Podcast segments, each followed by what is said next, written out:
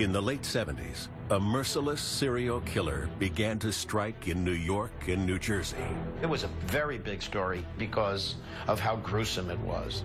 His methods, heinous and extreme. These were very bizarre and bloody crimes. Beheaded, burnt, chopped up. He killed with callous confidence. Some narcissists absolutely believe they are invisible, they're untouchable. It was the second case of a woman's body being found on the premises of this motel. But who was this serial sadist? What sick son of a bitch would do something like this? And was he born to kill?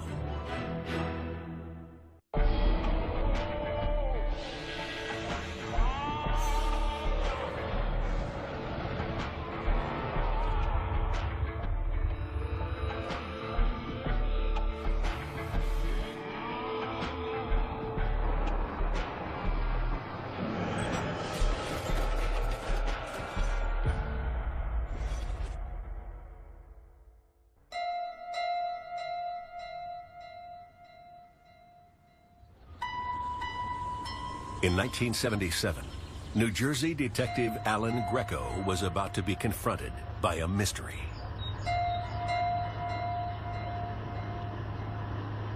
We received a call that a young married woman was reported missing from her apartment complex in Little Ferry, New Jersey, under suspicious circumstances. Marianne was an x-ray technician who had uh, been married a short period of time. They lived in a garden apartment. There were very strange circumstances in that uh, uh, the report came from her husband who was away on a business trip. Marianne Carr had failed to keep an appointment that evening with her mother-in-law. Concerned, Marianne's husband called the police. There did not appear to be anything broken in the apartment, no broken uh, glasses, no forced entry on the door. And we had no indication at all as to what had happened to Marianne Carr. Despite her husband's reported absence, there had been a suspicious sighting at the time of Marianne's disappearance.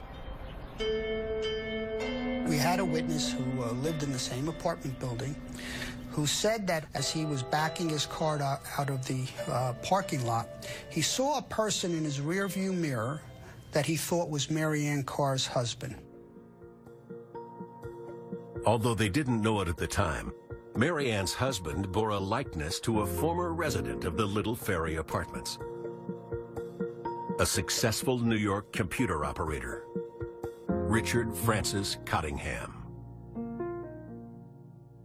He worked in what they refer to as Midtown Manhattan, right in the heart of the uh, business district for Blue Cross Blue Shield, which is a very substantial insurance company. Fellow computer operator Dominic Volpe worked with Cottingham for 13 years. I and Richard worked on the console together, chatting a lot. He was well read. and He was uh, up to date on current events. He was uh, he read a lot of stuff about medicine. He was pretty smart. At the time, a console operator was a big thing. It took four floors of complete square block of a city for 17 megs of memory. Okay? No one ever heard of a gigabyte then, but it was the cutting edge at the time. The thing that I noticed most about him is he couldn't sit still. He was always, uh, I called him the leg shaker. He was always sitting in his office chair, shaking, his legs were shaking, his back was shaking, and he would, he would keep that up for the, a whole shift for eight, nine hours straight.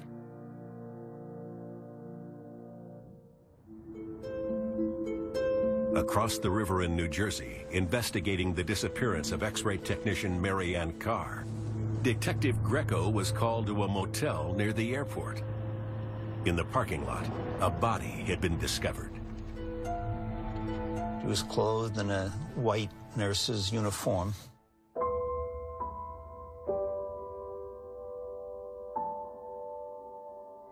Marianne Carr was no longer a missing person, but now the victim of a homicide. we could observe Marianne Carr's body lying in this area between the curb and the fence. Marianne Carr's body uh, had uh, ligature marks on the uh, wrists and the ankles from handcuffs. So we know that uh, we knew that handcuffs were used in Marianne Carr's murder. And she had a ligature mark along the aspect of her neck. Investigators speculated Marianne had been dumped from the trunk of a car, but they had no solid leads. We had no idea of how she had gotten to where she was found, nor why she was there, nor who would have been responsible for removing her from her apartment and taking her there.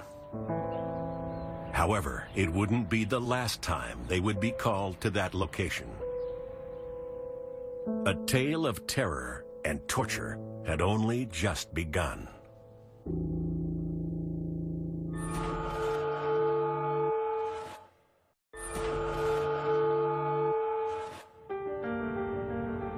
In December of 1977, the body of married X-ray technician Mary Ann Carr had been discovered dumped in the parking lot of a New Jersey motel.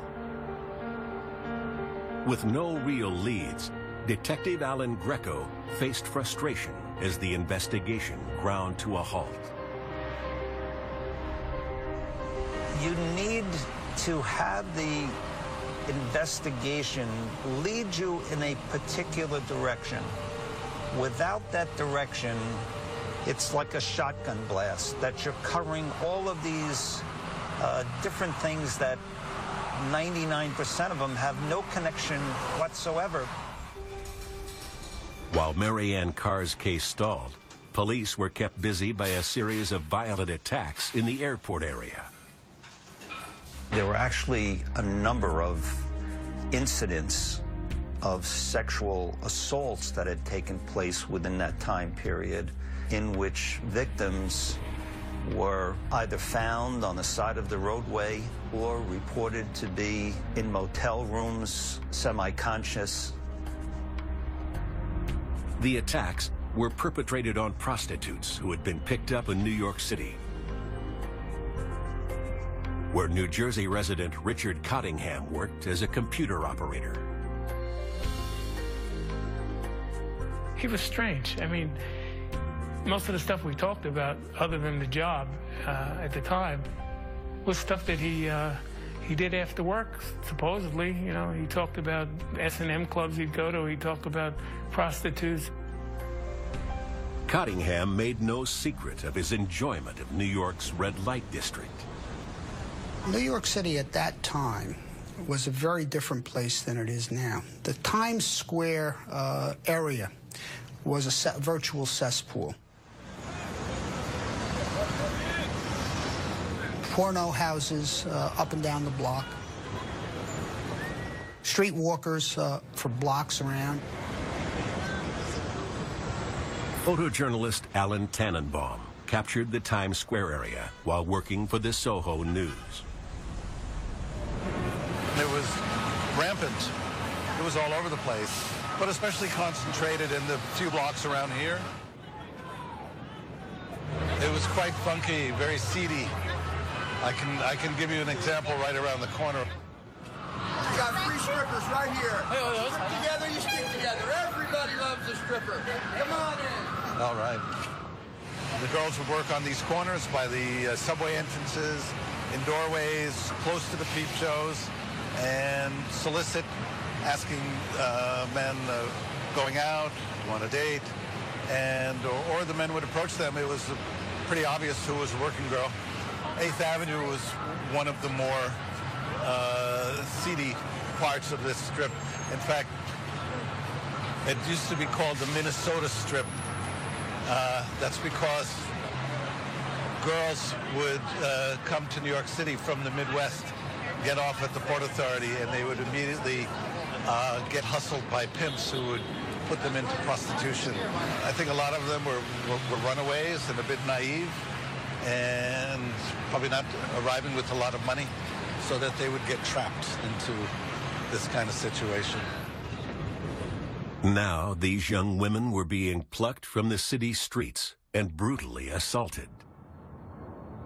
Prostitutes are very, very common victims. Why?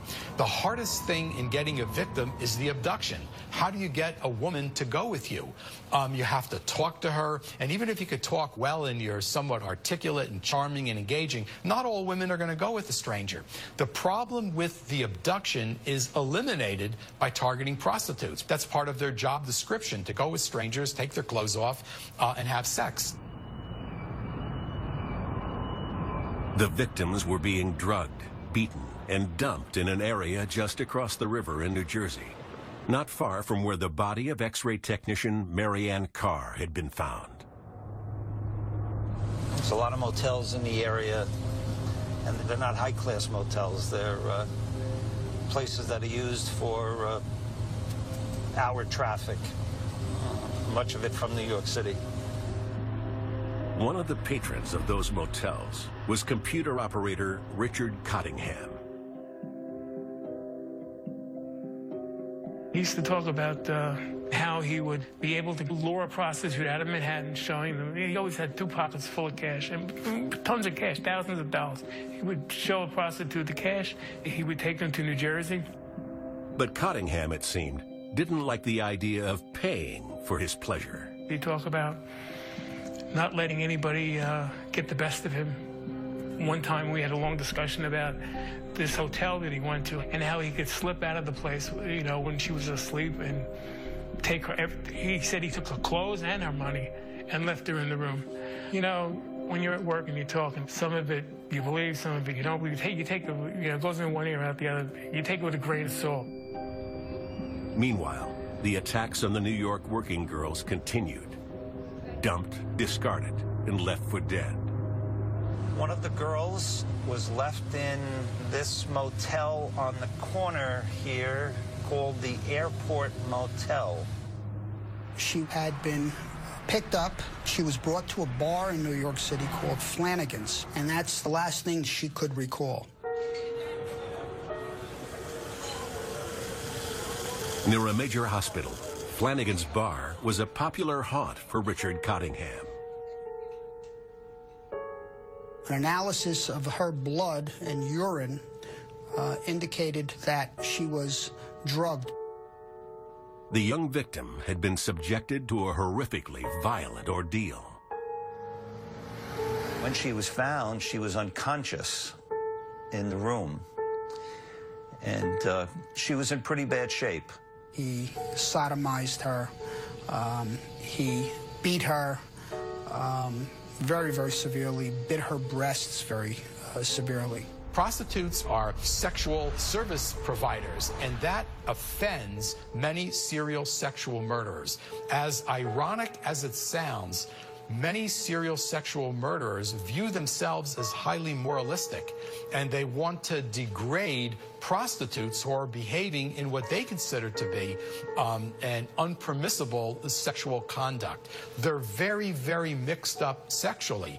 And so you would think that they would understand prostitutes and relate to them and understand, but they don't. They have very, very twisted sense of sexuality. This targeting of prostitutes in December 1979 would send shockwaves throughout the city. It was a very big story, even for Manhattan. It was very big. I clearly remember it because, if only because of how gruesome it was. Emergency services had been alerted to a fire in a room at the Travel Inn Motor Lodge near Times Square. There, they found 23-year-old Didi Dee Goodarzi and another unidentified young woman. They were two alleged prostitutes that were discovered in beds in a motel room, and the bodies had been desecrated. Each woman's head and hands had been cut off before the beds were ignited. Beheaded, burnt, chopped up, and nobody knew who was responsible. It was a mystery. The gruesome nature of the crime led to the mystery perpetrator being dubbed the Times Square Ripper. News hit the Manhattan computer room where Dominic Volpe and Richard Cottingham worked. this guy, his name was Rob, he came in, he said, what sick son of a bitch would do something like this? Take the heads and the hands off a girl and burn them in, right? So I looked at Cottingham and he shook his head like this. Said, well, Rob, could have been you, could have been me. I thought, I thought it was a joke.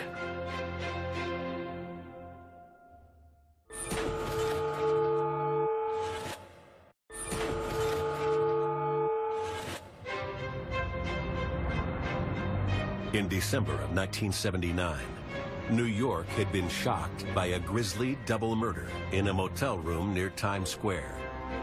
Dee Goodarzi, a known prostitute, and another unidentified female had had their heads and hands cut off and removed before the room was set ablaze. But the depraved crime appeared to have no connection to the murder two years earlier of X-ray technician Marianne Carr. Her body found in the parking lot of a New Jersey motel. It did not seem to have any connection to our case. Uh, it happened in New York City.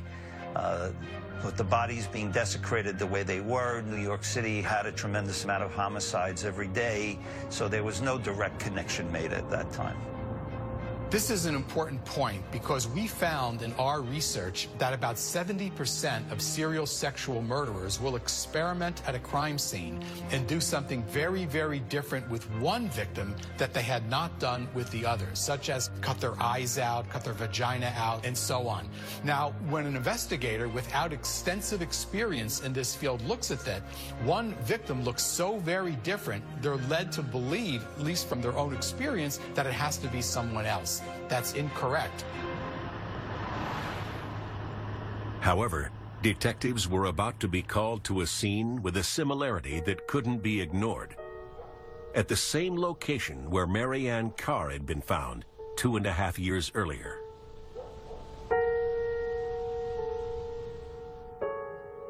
A chambermaid was cleaning the room and uh, thought she detected what was a foul odor coming from the bed area. Lifting the mattress from the frame, she was startled to see the uh, naked, handcuffed body of a female, deceased female, lying there. It was extremely frightening and disturbing to the chambermaid, to say the least. Of that woman who we uh, sometime later uh, learned was Valerie Ann Street, who had been a prostitute in New York City. On her lower back, there was an abrasion, uh, which had been made by a sharp object. Uh, we thought at the time it was a knife. That was torture marks. It's eroticized the power and control that the offender has over the victim to make the victim realize that he, the offender, is in control of life and death.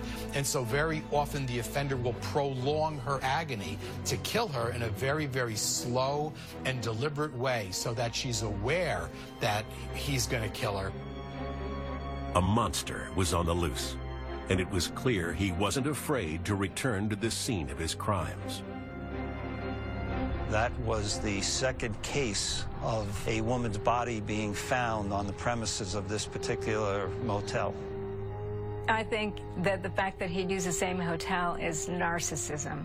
And that brings us to the concept of narcissistic immunity. Some narcissists absolutely believe they are invisible, they're untouchable, they're so superior to everybody else that there's no chance that they're ever going to get caught. As if to prove the killer right, Identifying a suspect seemed impossible. We had no idea who the perpetrator of the murder of Valerie Ann Street was. Meanwhile, in the computer room of a large New York insurance firm, Dominic Volpe would listen in disbelief to fellow operator and family man Richard Cottingham as he openly discussed his predilection for the city's dark entertainments. He was very upfront about it. He bragged about prostitutes, S&M, gambling, all those vices that he had, he bragged about. Cottingham claimed to be a regular visitor to sadomasochistic clubs. He would describe things that went on there. He talked about a woman that was, was walking around with a guy on a leash. He was on his knees. He would walk into the bathroom. Cottingham would follow him and watch this. The girl made him lick the urinals with his tongue. He liked the slave thing, you know, handcuffs and treating people, you know, that, are, that had no way of helping themselves. It seems from an early age, Richard Cottingham liked being in control.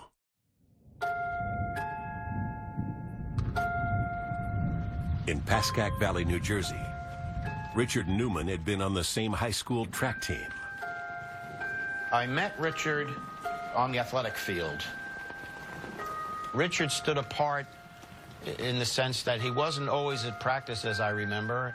He um, wasn't a joiner. He didn't have a nickname. He wasn't part of our little clique. He had a kind of wise guy attitude about him, dismissive of teachers and of school in general. I don't think he was crazy about authority. He would stand out from groups. It's common for narcissists who believe they're better than others, and it, obviously they're at heart insecure. But he just has disdain for what other people are doing and doesn't really want to be invested in it. He thinks he's superior to everybody else. He was kind of a big guy, several inches taller than me, I'm sure, broad shoulders. I don't remember him menacing students in general. I do remember that the two or three friends of his, that he seemed to lord it over them a bit, like he was the leader of the pack, so to speak. He was certainly attracted to women, but my recollection is that he did not have a girlfriend. When he spoke about women, it was kind of in a negative way.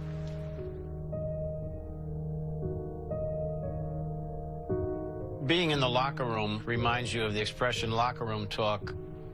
I certainly remember him talking among his friends, and perhaps in gym class, if I remember, about what girls were attractive to him. And the only inkling you would have of the way his mind works is that he would talk about um, the girls in class, or I guess the girls out on the street too, who were perhaps uh, were better endowed, uh, you know, larger breasted. That just seemed to be sort of a key attraction for him.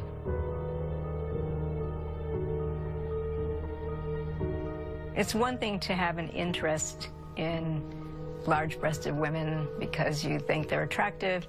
It's another to have an obsession with the breasts, not the women, the breasts.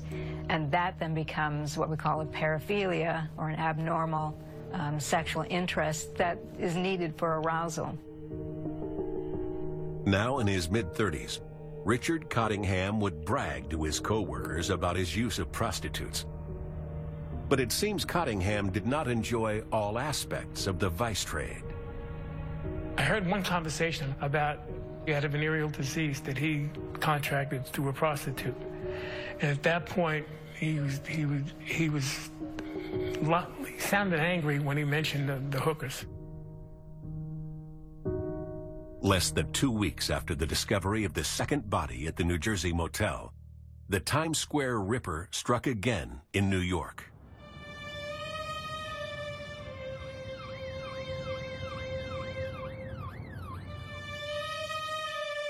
In a burning hotel bedroom, the body of another young working girl was found. Both breasts had been sliced off and removed. In almost all serial sexual murder cases, they will go above and beyond killing the individual and engage in post-mortem activity that to them is sexually gratifying.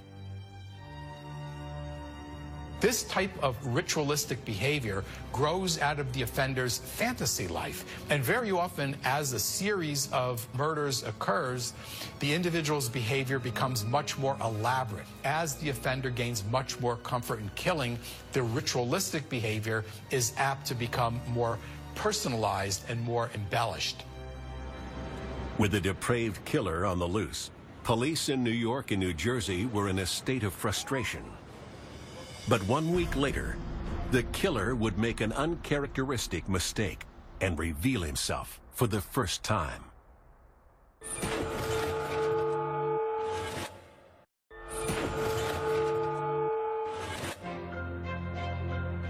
Over the course of two years, a series of brutal assaults and murders had occurred in New York and New Jersey.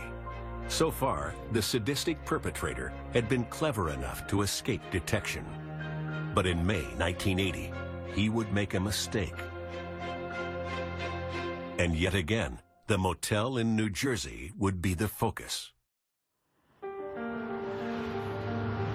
There was a great deal of excitement uh, when we got the call from the Hasbrouck Heights Police Department, which said that they had just apprehended a suspect attempting to flee from the motel. The motel front desk was alerted to a disturbance in one of the rooms. They decided to send one of their representatives to make sure that the occupants were okay. It took several minutes for someone to be coaxed to the door. Verbally, she said, yes, everything is okay, but with her eyes gave the impression that everything was not okay. The motel staff immediately called the police, and an officer was dispatched. And when he responded, he responded to that area of the motel towards the farthest corner where there is an entrance. A man was observed running out of the building in a suspicious manner, carrying a bag in his hand. And at the time of his arrest, he had the handcuffs, tape used to either place over the mouths of the women or bind their hands or feet or what have you. So all of these items were incriminating, and he had no real explanation for it. The fleeing man was identified as Richard Francis Cottingham of Lodi, New Jersey. He had uh, a wife and children. He's a computer operator in New York City. He was in his mid-30s. He was kind of stocky. He was at, at least average looking, except again, as I say, he was kind of stocky, well built, you might say. His wife. She described him, uh, to my recollection, as a devoted husband. Uh, she said that he was very attentive uh, to his children. Despite being virtually caught in the act, Richard Cottingham professed his innocence. He just flat out denied it. And I, you know, I found it very difficult to accept. They sort of caught him red-handed, as one might say. He was somewhat smug in his uh, attitude and his answers, although at one point he indicated the only thing I'll say is that I have a problem with women.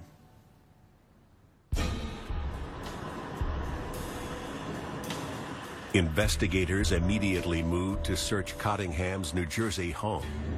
We prepared a search warrant to look for any evidence that might be associated with female abduction, rape, murder.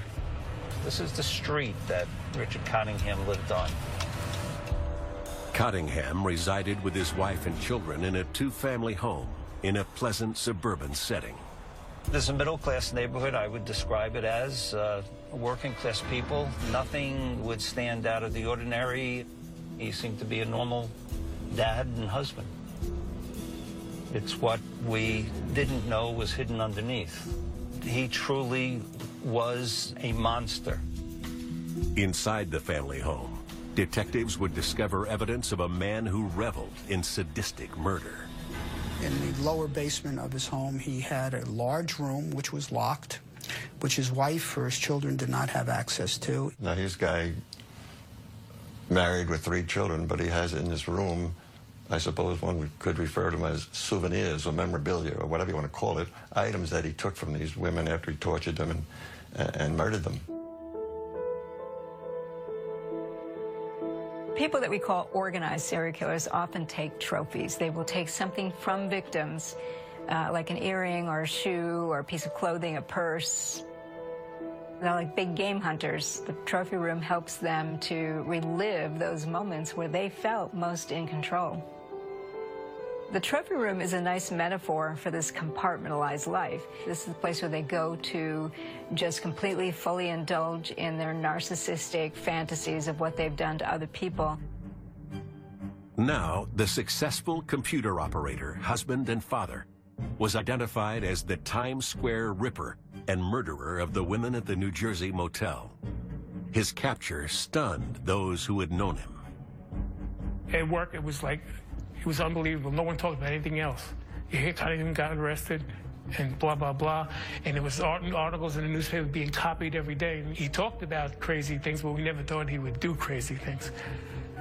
You know, I got chills on my arm just thinking about it now, 35 years later. So, so I mean, it was a complete shock. Among his co-workers, Cottingham had never made any secret of his vices of prostitution, sadomasochism, and gambling. He was a gambler. Uh, he was not afraid to take chances on anything. He usually won. I would say 95% of the time he was a winner. He always said that he can get out of anything. There was nothing to take him over. In other words, he would always win. He used that gambling thing in his head for everything that he did. He was a winner.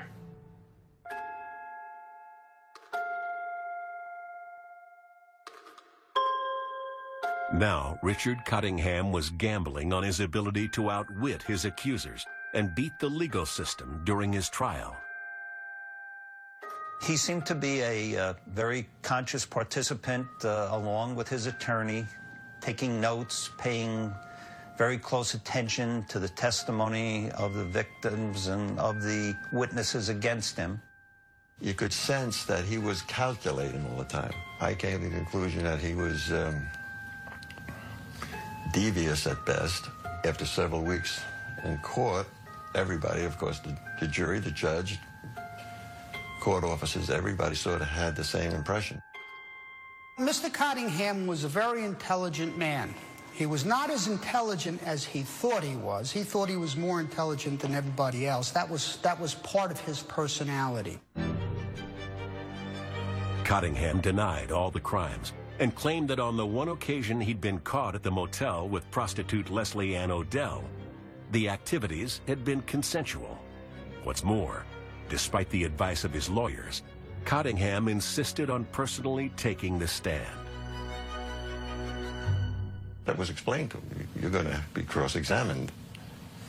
And uh, there are a lot of holes in your story that probably will be exposed but he, he wanted to testify. A guy like Cottingham enjoys being smarter than other people, particularly the law enforcement. He thinks he's the smartest person in the room, no matter where he is. He wants to show everyone his brilliance and how smart he is. I started my cross-examination by getting him to admit the things that he could not deny, as any good prosecutor would do. He could not deny that he was arrested with multiple pairs of handcuffs.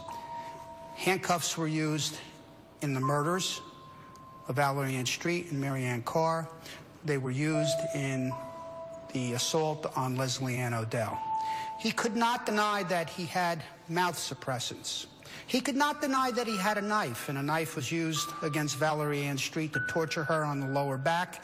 Could not deny that. He could not deny that he had the barbiturate pills in his satchel. Barbiturates were used on one of the uh, victims that he had uh, sexually assaulted and thrown on the roadside. He could not deny that he bit Leslie Ann Odell's breasts.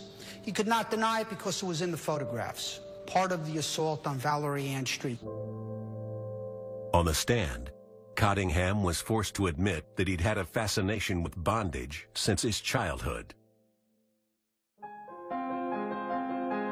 From everything that uh, we were able to piece together, he had a typical upbringing, a middle class, lower middle class family, very close to his mother. Cottingham had been born in the Bronx, then later moved with his family to the leafy Pascack Valley in New Jersey. His home was about two miles from where I uh, lived. It was a great area to grow up in. There was plenty of parks and open space. Yeah, this is it here. This is where he lived. A modest home set back from the road. Um, I didn't go in the house, but, um, but I remember that this is where he lived. I know his mother was devoted to him. These individuals are in very dark and perverse, sexually sadistic fantasies from very, very early on. The fantasy-driven crimes like serial sexual murder begins 10, 15, 20 years earlier in the offender's mind. Cottingham would claim that his deviant desires had grown out of the use of pornography. It's a common trajectory with sadistic sexual serial murders is to begin with ordinary pornography, even just erotic literature, even just catalogs that show women in underwear. Some people stop at various stages because they don't really like the rest. They, they're fine with the tame stuff. Others want more, and if that is what appeals to them and excites them and arouses them, they will continue to get more and more extreme with it. Not all serial killers are sadistic sexual murderers. Those who are tend to become very extreme with what they do to their victims. A portrait developed of a monster with a devious method of operation. He would go out on the street, meet these girls, say to them, I want to take you out, not just to have sex in the car or some such thing but I'd like to take you to a restaurant. I just won a lot of money uh, in a card game or gambling. And he would show them a wad of money with a $100 bill around it. And of course, I guess these girls were impressed. They would go to dinner with him, and at some point, he would drug them. And then he was able to lead them out of the place into his car and take them to a motel and sexually assault them, plus cut them and try to torture them. That's the kind of person he is. As the evidence mounted, Cottingham faced the prospect of spending the rest of his life in prison. Still, by hook or by crook, the killer was determined to win his freedom. I had briefly left the courtroom and gone downstairs to my office. And as I came back into the courtroom, I immediately saw the matron in a, a frenzy running from the area of the holding cell, and without her saying a word, I knew that he escaped.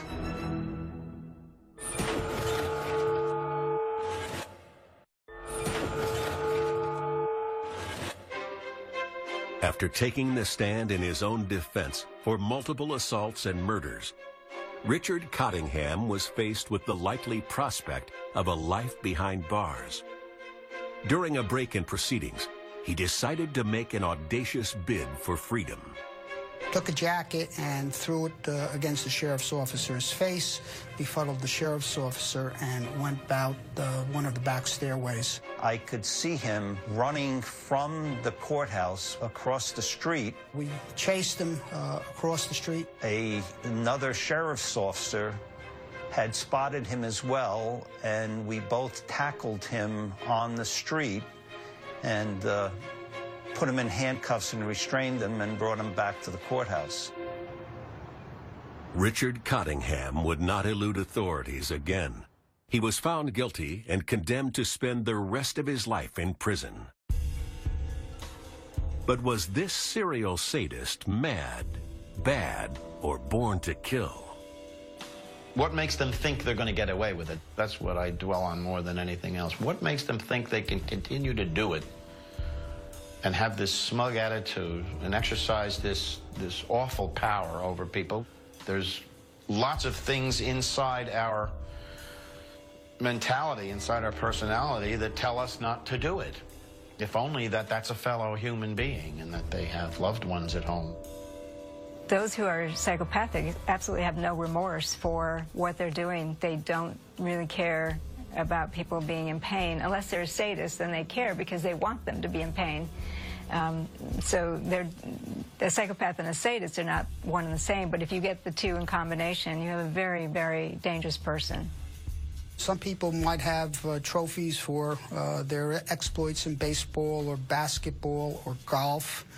Um, or awards that they get for community service. These were his trophies. These were his conquests. These were uh, his criminal activities, which he had gotten away with. And these were his trophies of how intelligent he was, uh, how charming he was, and how smarter than everyone else he was. Cottingham is, is pretty much a very classic serial sexual murderer. The best way to understand serial sexual murder is to view it as a deviant sexual arousal pattern where sex and aggression become fused and the aggressive act itself is eroticized, whether it's choking or cutting or stabbing. In regular sexual intercourse in normal conditions, there is some level of pain inflicted and, received, and there's some level of biting and, and these sorts of things. In serial sexual murder, those particular behaviors are exaggerated enormously and really take a life on uh, of their own. I think there is something in their genetic makeup. I think it is a twisted mind that associates sex with harm, hurt, injury, and death? I think uh, someone who's a psychopath already starts at a disadvantage. Um, as he then gets exposed to things that lure him into wanting power over other people, and in particular being a sadistic type of person, um, the, the idea of being born to kill comes pretty close to him. In 2010, the incarcerated Cottingham admitted to the murder of Nancy Vogel in 1967 when he was just 20 years old. And Cottingham is suspected of several other possible slayings. One thing is for certain. For those who met him and were lucky enough to survive, Richard Cottingham, torturer, murderer, mutilator, will never be forgotten. He was far different than people that I've met, and I've met some people from all kinds of bad backgrounds or bad situations. But he, I think, is intrinsically evil. You know, you fool around with hookers, you fool around with nurses, you fool around with this, you fool around with that, fine. A lot of people do that. Nobody kills people. Nobody decapitates people. Nobody rips people's hands off. I think he's a sick son of a bitch.